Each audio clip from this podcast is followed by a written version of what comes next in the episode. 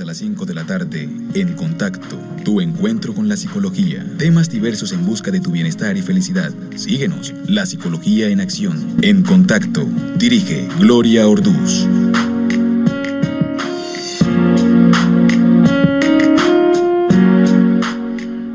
A todos nuestros ciberoyentes, aquí nuevamente en su programa En Contacto.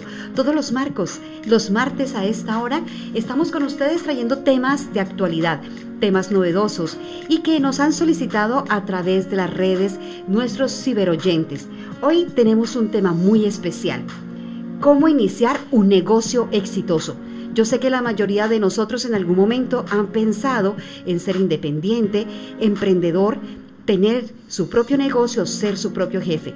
Pero vamos a mirar si es factible y cómo lo podemos lograr. Para ello tenemos una invitada muy, muy especial que es la doctora Lucía Rojas Hernández, psicóloga, magíster en recursos humanos y doctora en ciencias gerenciales. Doctora, muy buenas y bienvenida a esta mesa de trabajo. Bueno, doctora, uno de los temas que nos apasionan y que más nos han solicitado precisamente nuestros seguidores es la clave para iniciar un negocio exitoso. Bueno, muchos de nosotros en algún momento hemos pensado en crear nuestra propia empresa. A veces iniciamos y pues las cosas como que no resultan como se había planeado.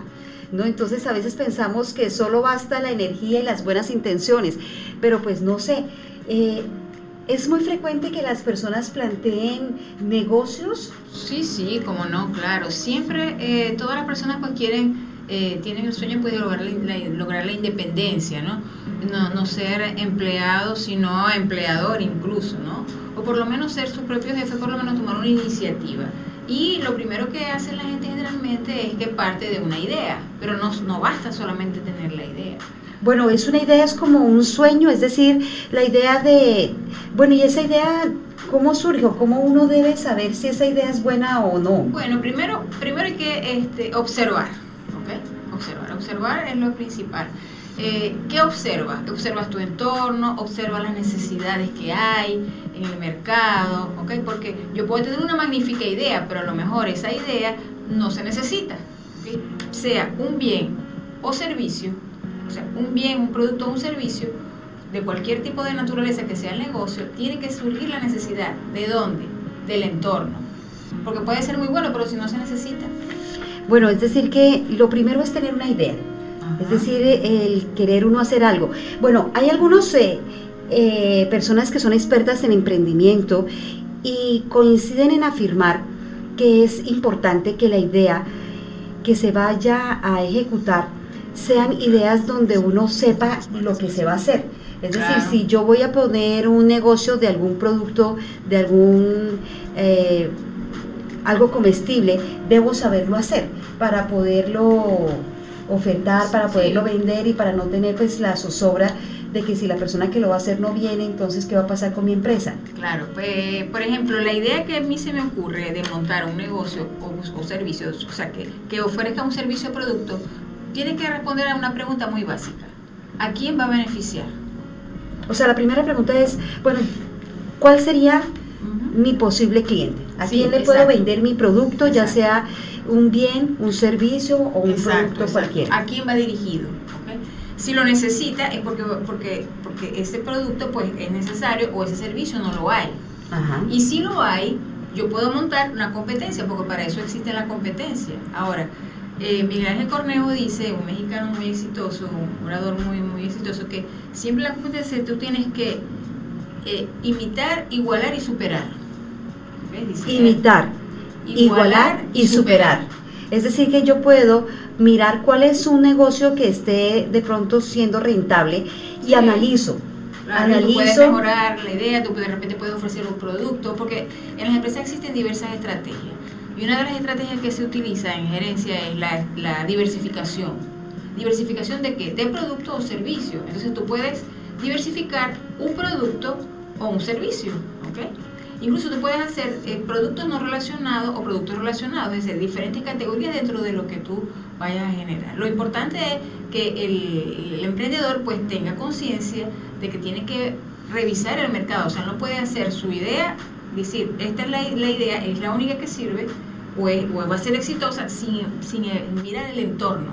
Es decir, que si por ejemplo yo quiero vender eh, algo de comer, digamos eh, de pronto comida rápida, que es uno de los negocios que más, eh, digamos, salida tiene, lo primero que tengo que hacer es ir a diferentes lugares, probar los diferentes productos de comidas rápidas, saber dónde se dónde existe el mejor precio, dónde se ofrecen los mejores productos, dónde está el mejor servicio. Sí, exacto. Tú tienes que observar tu entorno. Ok. No solamente el mercado, es decir, la necesidad que hay, sino también la competencia. Bueno, entonces, y este será nuestro primer paso. O sea, mirar si nuestra propuesta es lo suficientemente atractiva, llamativa y si es competitiva en el mercado en el que nos vamos a desarrollar. Muy bien, esa sería entonces la primera. Muy bien para nuestros oyentes, vayan tomando nota. Lo primero es observar nuestro entorno y tener una idea, partir de algo que nos guste, que sepamos hacer y luego observar y mirar cómo está la competencia para, entonces, como dice, Poder ofrecer una ventaja competitiva. Porque ¿qué es una exactamente. ventaja competitiva? Precisamente eso, es con lo que tú vas a mantenerte posicionado en el mercado. Ok, y ahí iríamos desarrollando un modelo de negocio. Obvio, y con las estrategias que, que ahorita existe, que hay muchas estrategias, están las redes sociales, están, o sea, las empresas ahorita tienen muchas herramientas, eh, incluso desde el punto de vista de, búsqueda, ¿no? de información.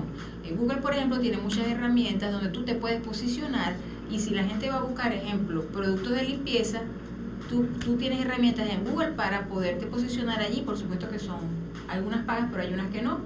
Entonces son motores de búsqueda donde tú puedes utilizar esas estrategias que son de marketing digital para que la gente, el, que, el usuario que vaya a entrar a internet a buscar un producto, pues te consiga con tu opción. ¿no? Porque Ok. cuando tú buscas algo, tú, te salen muchas cosas en internet. Bueno, es necesario de pronto cuando te partimos de la idea, de pronto validar nuestra idea con los posibles clientes potenciales, es decir, preguntarle a la gente, eh, pensar dónde vamos a instalar, por ejemplo, nuestro posible negocio y hablar con el sector de si están interesados, si les llama la atención, si comprarían el producto, qué les gustaría ofrecer. Claro. Es decir, que tendríamos que hacer como ese sondeo Sí, entre nuestros posibles es clientes. importante. Y eh, también decían los expertos que debemos acompañarnos de personas expertas Claro. sobre el tema. Es decir, que si hay personas que ya han tenido experiencia en negocios de la misma naturaleza que nosotros pensamos montarlo, pues pedirle que nos acompañen en ese proceso. Claro, y es que, por ejemplo, el, el emprendedor, por, por muy pequeña que sea la empresa, tiene que tener organización. O sea, tienen que planificar. Tienes que dirigir, tienes que organizar, tienes que tener una estructura y tienes que por supuesto que ver qué vas a planificar, el objetivo. De acuerdo al objetivo que tú tengas, tú vas a pla- eh, planificar las estrategias que tú vas a hacer para lograr esos objetivos. Bueno, entonces para nuestros oyentes tener una idea, asesorarnos de personas que conozcan del negocio, tener un buen equipo de trabajo, hacer un sondeo entre nuestros posibles clientes y organizarnos, es decir, hacer una lista de cosas día a día. Eso nos ayudaría a garantizar el éxito de nuestro futuro negocio. Ok, muy bien. Después de que nosotros nos organizamos, después de que nosotros ya tenemos una lista de tareas, sabemos lo que vamos a hacer, eh, dicen que lo, sí, lo, lo que sigue es hacer un informe detallado de lo que ingresa y de lo que se gasta. Obvio, claro. Antes de eso se supone que tú tienes que haber cumplido con todas las regulaciones gubernamentales. Ah, bueno, esa es otra cosa. Porque no puedes montar una empresa sin hacer un registro, sin hacer un, o sea, un respectivo registro en, en los organismos. Precisamente en esta semana tuvimos aquí en Colombia un Ajá. caso interesante de una persona que les, le aplicaron el código de policía por Sí. hacer eh, una compra de un producto comestible en un lugar que no tenía los permisos autorizados. Es decir, que tiene uno que empezar después a mirar dónde uno puede gestionar los Claro, permisos. claro, para evitar sanciones, porque para- en eso la ley es muy clara, ¿no? En todos los pasos que tú tienes que seguir para montar una empresa, porque no voy a vender arepas y voy a poner una mesita en el frente y ya vendí mis arepas, ¿no? Es decir, que se tiene que empezar a sacar permisos. Claro, todo lo que, lo que eso implica y, de, y sobre todo desde el punto de vista de, de la legislación laboral, ¿no? Eh, en cuanto al registro, quiénes son los socios, quién es el presidente, o sea, todo eso, con qué capital va a abrir, a abrir la empresa, o sea, todo eso incluye esa parte legal que es necesario y que tienes que buscarte, pues por supuesto, un abogado eh, eh, laboral que te, que te ayude a hacer eso. O sea, que nos asesore. No Bueno, o sea que no es tan negocio. fácil, no es tan fácil, digamos, eh, sacar la mesita, colocar uno el producto y empezarlo a vender, sino que tiene uno que tener una, mantenerse uno eh, claro. con toda la documentación. Que tú abras tu empresa, pues entonces tienes que mantener la empresa. Mantenerla, bueno, esa es otra de las cosas importantes.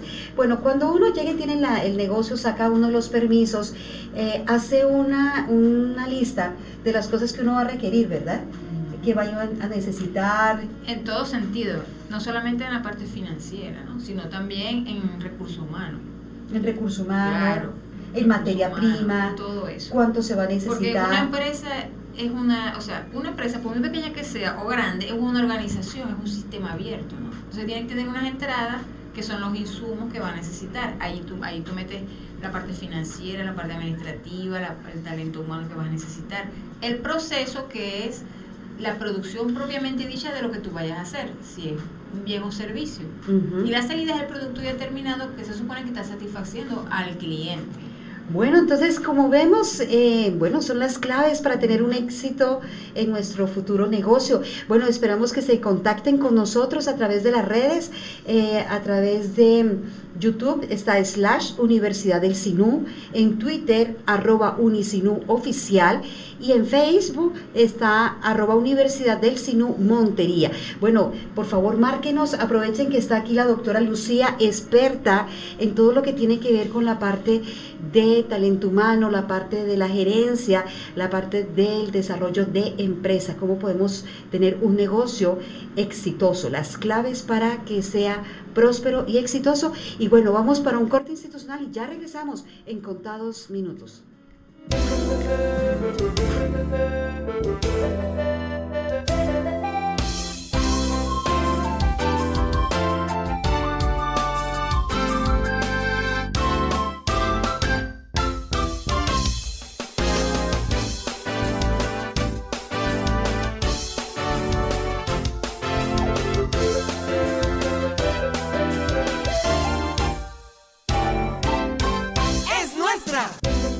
¡Es nuestra! Mi nombre es Luisa Fernanda Sánchez Moreno y soy de Medellín, Antioquia. Estudio psicología en la Universidad del Sinú. Cuenta con los mejores docentes y una excelente sede con laboratorios, dotados de equipos y herramientas de última generación, lo cual facilita mi aprendizaje en forma simulada. Por eso me siento orgullosa de ser unisinuana. Unisinú es nuestra. Lo que más me agrada de la Universidad del Sinú es que desde que ingresé a estudiar comunicación social y periodismo, el Centro de Medios nos dio la oportunidad de realizar el taller de televisión. Esto nos permite aprender y practicar para disfrutar nuestra carrera. 3, 2,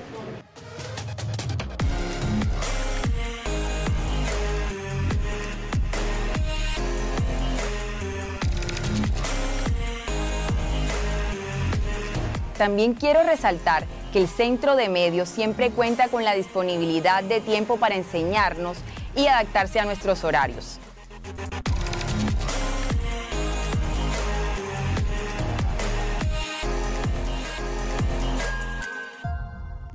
Unisinú es nuestra. Mi nombre es Luisa Fernanda Sánchez Moreno y soy de Medellín, Antioquia. Estudio psicología en la Universidad del Sinú. Cuenta con los mejores docentes y una excelente sede con laboratorios, dotados de equipos y herramientas de última generación, lo cual facilita mi aprendizaje en forma simulada. Por eso me siento orgullosa de ser unisinuana. Unisinú es nuestra.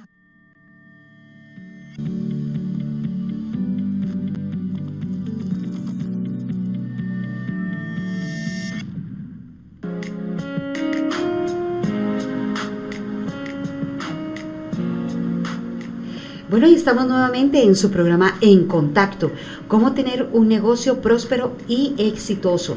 Bueno, mientras teníamos nuestro receso, una de las preguntas que nos hacen uno de nuestros oyentes es precisamente que él comenta que en varias ocasiones ha tratado de montar negocios, pero pues no ha tenido el éxito que él espera y pues siente temor y siente miedo. Él dice que ya le da miedo emprender una nueva idea de negocios. Entonces, ¿Qué le podemos decir a este oyente?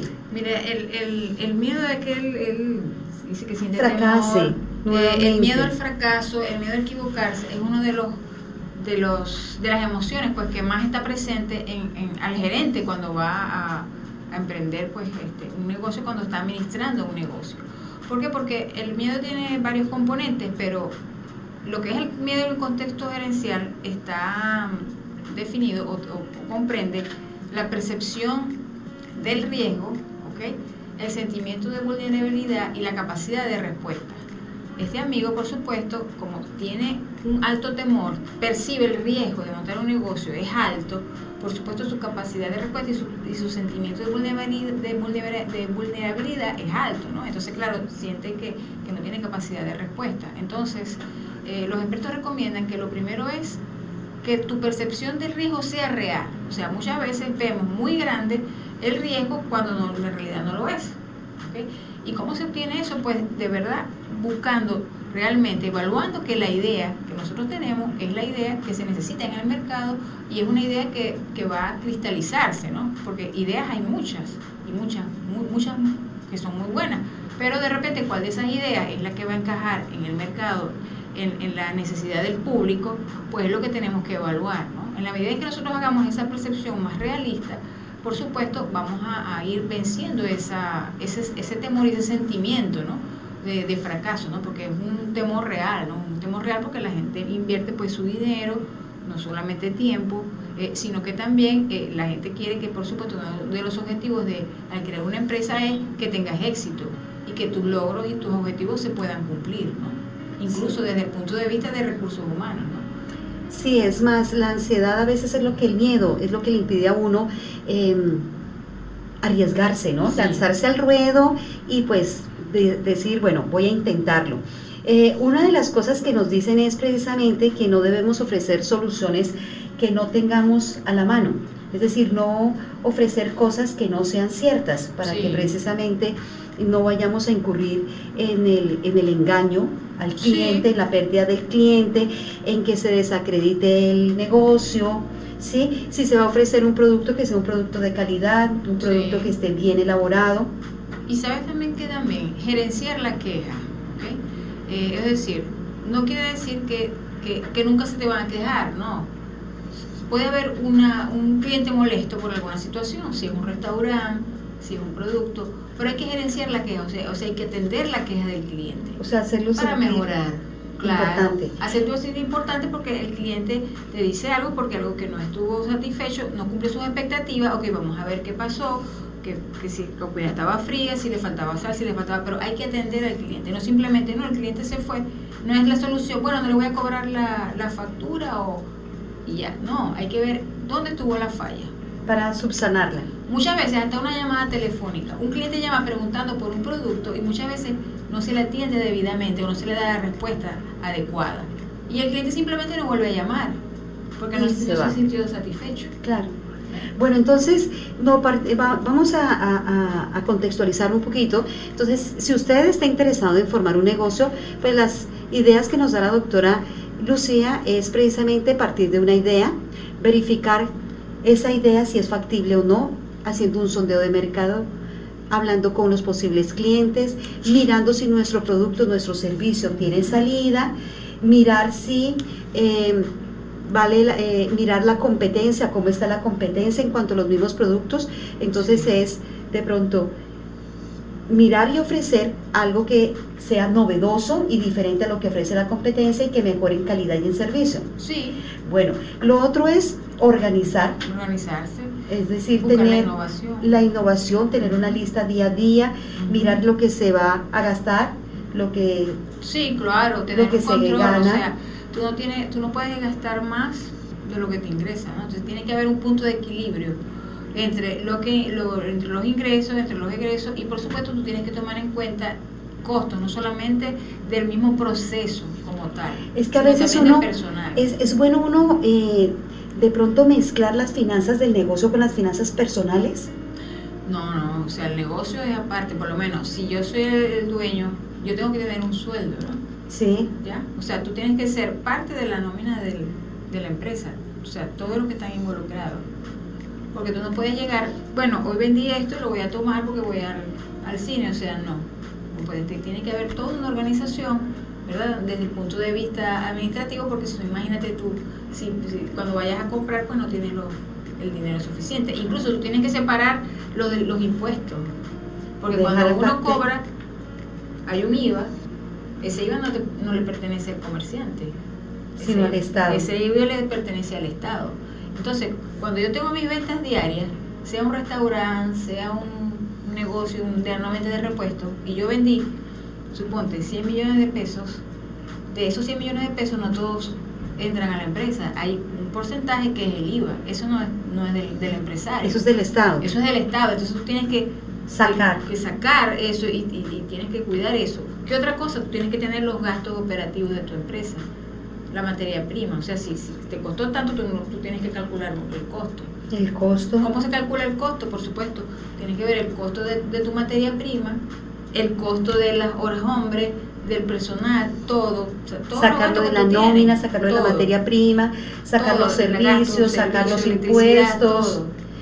Porque si no, entonces te, te, te, Es decir, que uno tiene que llevar una organización muy detallada para evitar los riesgos y de para eso son los expertos, pues para eso el, el, contador es contador, el administrador es administrador, o sea, cada quien en una organización tiene un rol.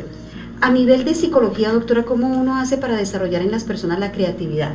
Esa capacidad para innovar, para crear, para concebir nuevas ideas, es decir, para ser eh, diferente a lo que es. Sí, bueno, y la creatividad y la innovación es importante ¿no? para, para todo emprendedor, porque una de las, de las claves en el éxito es que siempre el personal, tanto el emprendedor como el personal, se, se genere y se estimule las competencias para la innovación.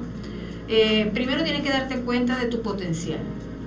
Si los trabajadores, el personal, nuestro talento humano no está consciente de su potencial creativo, entonces no va a generar ideas flexibles y fluidas.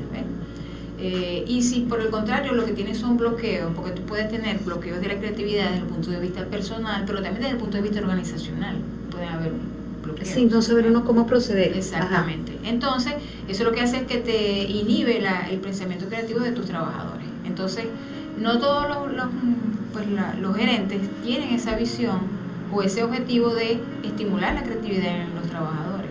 ¿Y cómo lo estimulan? Pues dejándole ciertas asignaciones libres. Por ejemplo, la Hewlett Packard, el 10% del tiempo de su, de su gente lo dedica a innovaciones libres, o sea, proyectos de libre elección. Es decir, ellos inventan cosas, empiezan a mirar qué hace falta. Sí, y toman en cuenta la opinión de su gente por lo menos si un trabajador está haciendo algo diferente a como está establecido, hay empresas que de repente sencillamente le dicen, mira, si no es el procedimiento, el manual de procedimiento dice que tienes que hacerlo de esta forma. No, hay que dejar, de, bueno, vamos a ver qué idea traes. O sea, todas las ideas tienen que ser bienvenidas, porque a lo mejor esa idea que se está desechando es una idea que va a solucionar un problema en la organización es decir, el, escuchar, es decir, una de las claves para todo negocio, incluyendo las relaciones interpersonales, es precisamente la comunicación, el saber escuchar el poder entender a la otra persona y analizar lo que dice, porque pues no sabemos, de pronto ellos a través de su visión nos pueden dar la solución a muchos problemas. Claro, y que el ambiente de la empresa sea un ambiente de, de libertad, porque para, para que la creatividad fluya libremente, pues tienen que tener ciertas condiciones. Y una de ellas es que la persona se sienta libre, que la persona se sienta que es estimulada y que, por supuesto, les dejan participar en los procesos de, creación de la misma empresa. Por ejemplo, la empresa Lego, que es una empresa familiar, comenzó simplemente con la construcción de juguetes de madera. Y luego ellos fueron innovando, pasaron a la parte de, la, de, la, de los Legos. De hecho, la, la, la palabra Lego tiene su significado, que es juntar, juntar cosas, ¿no?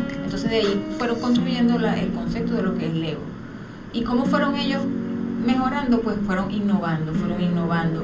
Ya no, la pieza se soltaba, la torre se caía, ok, vamos a ver, entonces fueron buscando, buscaron herramientas. Soluciones para los... Fueron, pero ¿cómo? pues dejando fluir libremente las ideas. Incluso el mercado inicialmente era para niños y ya ahora está incluso para adultos. y de hecho ellos han utilizado estrategias no solamente de mejorar su producto, que es el tema de los juguetes, sino que ellos se han diversificado.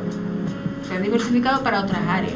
Incluso ellos hacen incluso videojuegos, han hecho películas, han hecho, construyeron ciudades Lego, o sea, tienen parques temáticos, porque ya, o sea, ya es una empresa que está más allá y, y es una empresa familiar. Aquí en Colombia tenemos el caso de, Industrias Vélez. Ellos comenzaron haciendo simplemente las correas. El, el, el, sí, trabajaban el cuero. Trabajaban el cuero. Pero ¿qué pasó? Después fueron, este, diversificando el producto, mejorando, tenían problemas con la materia prima, entonces se, encargaron también de la materia prima, que también son estrategias. Cuando, cuando la empresa domina también los, los, los, proveedores, o sea, ellos son su propio proveedor. Bueno. Entonces son estrategias que la, que la gente va, que no son de la noche a la mañana, es todo un crecimiento. Eso dicen los japoneses, que para dar rendimiento a una empresa, dicen que los tres primeros años es de ajuste, de acoplamiento, y a partir del tercer año hacia adelante se comienzan a ver las ganancias poco a poco, Exactamente. a medida que va madurando y va creciendo la empresa. Bueno, pero para ser un emprendedor, una de las características fundamentales creo que es la disciplina, ¿verdad? Sí, por supuesto, la constancia, la disciplina. Que si te pones a ver, cuando uno lee las características de las personalidades creativas, ¿Cuáles son? Constancia, disciplina, tolerancia a la frustración. Y son las mismas características que puede tener cualquier emprendedor, porque los emprendedores tienen que ser innovadores, tienen que ser creativos. Tolerancia a la frustración, que no dejarte vencer. A pesar de que de pronto no, salgan las cosas como estaban, a pesar de que no tengamos la ganancia que buscábamos, hay que seguir. Hay que tener capacidad de resiliencia para entonces Bueno, y la disciplina, porque yo conozco el caso de, precisamente de un familiar él comenzó con un negocio familiar, le estaba yendo muy bien, pero comenzó a desmotivarse porque le tocaba madrugar. Entonces le costaba trabajo, comenzó a delegar la función, las personas que comenzó a trabajar no eran las personas más idóneas, hasta que pues la empresa definitivamente quebró. Sí. Y fíjate tú que eh, a veces también hay, hay aspectos aparte de eso que el principal, el dueño de la empresa se desmotivó hay empresas que por más que el dueño esté motivado, de repente el trabajador no tiene todas las condiciones y no todo es el sueldo, no todo es el salario, que tenga un alto salario, sino que hay otras cosas que la gente también necesita. ¿Cómo se puede motivar al personal? porque no solamente el dinero, eso es uno de, uno de, las, de las motivaciones, por supuesto, que la gente, por supuesto, para cubrir sus necesidades básicas. Pero existe la otra parte que es el desarrollo de personal. O sea, que el trabajador tenga posibilidades de desarrollarse dentro de esa empresa porque hay otras necesidades de, índole que no son materiales. Por ejemplo, ¿qué recomendaciones usted nos daría, doctora, por ejemplo, para trabajar la parte de la motivación al interior de los negocios, de las empresas, cuando tenemos personal a nuestro cargo? Sí, bueno, hay muchas cosas. Primero tienes que hacer como un diagnóstico, ¿no? De cuáles son las principales dificultades. Observar tu entorno dentro de, la, organización. Si hay, por ejemplo, rotación de personal, si hay este, problemas de comunicación, si no hay cohesión en el equipo, Capacitación. Capacitación. Entonces, el entrenamiento y la capacitación es una de las herramientas que utiliza, que se debe utilizar la gerencia para, para mantener motivador personal. ¿okay? Y sobre todo porque si la empresa tiene un plan de carrera para ese trabajador, tiene que haber una capacitación que logre cubrir la brecha entre cómo ejecuta el trabajador su, sus actividades y cómo las debería ejecutar o cómo las debería ejecutar para ocupar un cargo superior. Es decir, que darle la oportunidad a las personas de que puedan eh, promocionarse dentro de la misma empresa, eso es algo que es motivante, el de capacitarlos continuamente, el de permitir hacer actividades que fortalezcan los lazos de unión al interior de la empresa, el de facilitar la escucha sin la censura, el de promover la creatividad, abrir espacios para que ellos puedan exponer sus ideas. Y la formación, como tú dices, es lo, más, lo más adecuado eh, generando espacio y por supuesto no es cualquier tipo de formación, tú tienes que también planificar el, plan de entrenamiento que vas a hacer en un trabajo. Y también dependiendo de las necesidades que tengan los empleadores. por supuesto. Y los empleados. Y a veces, muchas veces, también el jefe necesita una capacitación en cuanto a la forma de dirección, ¿no? No solo el trabajador, sino son ambas partes. Sí, porque eso es algo dinámico, la empresa es muy dinámica. Sí, sí, es un sistema abierto, o sea, tiene entradas, salidas, retroalimentación así como una célula, pues igual, un organismo es así. Ok, bueno, ya hemos eh, en, este, en este espacio de En Contacto, pues hemos visto aspectos muy claves. Por ejemplo, que todos podemos llegar a tener nuestro propio negocio, que tenemos la capacidad para ser creativos, que debemos empezar a trabajar nuestros miedos, nuestras ansiedades, a ser tolerantes frente a la frustración. Si hemos tenido en algún momento alguna oportunidad de negocio y no ha funcionado, bueno, no podemos eh, desmotivarnos, sino al contrario, mirar en qué se falló y buscar la corrección para poder seguir adelante. Exacto, la retroalimentación. Nosotros mismos tenemos que retroalimentar. Entonces, bueno, sabemos que para un negocio partimos de una idea, después de la idea comenzamos a analizar si es factible, la- la si es idea. factible o no, la viabilidad, analizar el mercadeo, hablar con los posibles clientes, ¿Qué necesitamos? mirar la competencia, mirar qué es lo que ofrece la competencia, cómo la ofrece, dónde se ofrecen los mejores productos, los mejores precios, dónde está el mejor servicio, qué es lo que le llama la atención al cliente para poderlo conquistar a nuestro favor, mantener una organización de todo lo que hacemos, de todo lo que ingresa y de todo lo que sale, tener todo lo que demanda la ley Claro. para evitarnos posibles sanciones Cumplir con las obligaciones tributarias. cumplir con las obligaciones tributarias, que es un deber que Sí. tenemos todas las personas cuando iniciamos una empresa, Sí. tener la posibilidad también de em, llevar una contabilidad, Claro. de no de mirar exactamente qué sale y qué entra y no mezclar el dinero personal con el dinero de la empresa Sí. para poder ofrecer alternativas. Claro, por supuesto. Fíjate que, eh, eh, este, ya que lo nombraste, el- el- en, un hogar también tienes que administrar. Sí, por ejemplo, el sueldo. El sueldo. Una de las eh, una de las preguntas que me hacen frecuentemente en consulta precisamente es que eh, los problemas de pareja, uno de ellos es Ujú. el manejo de las finanzas. Manejo de las finanzas. Sí, cuando hay un adagio aquí en Colombia que dice que cuando entra la pobreza a la casa sale el amor por una ventana.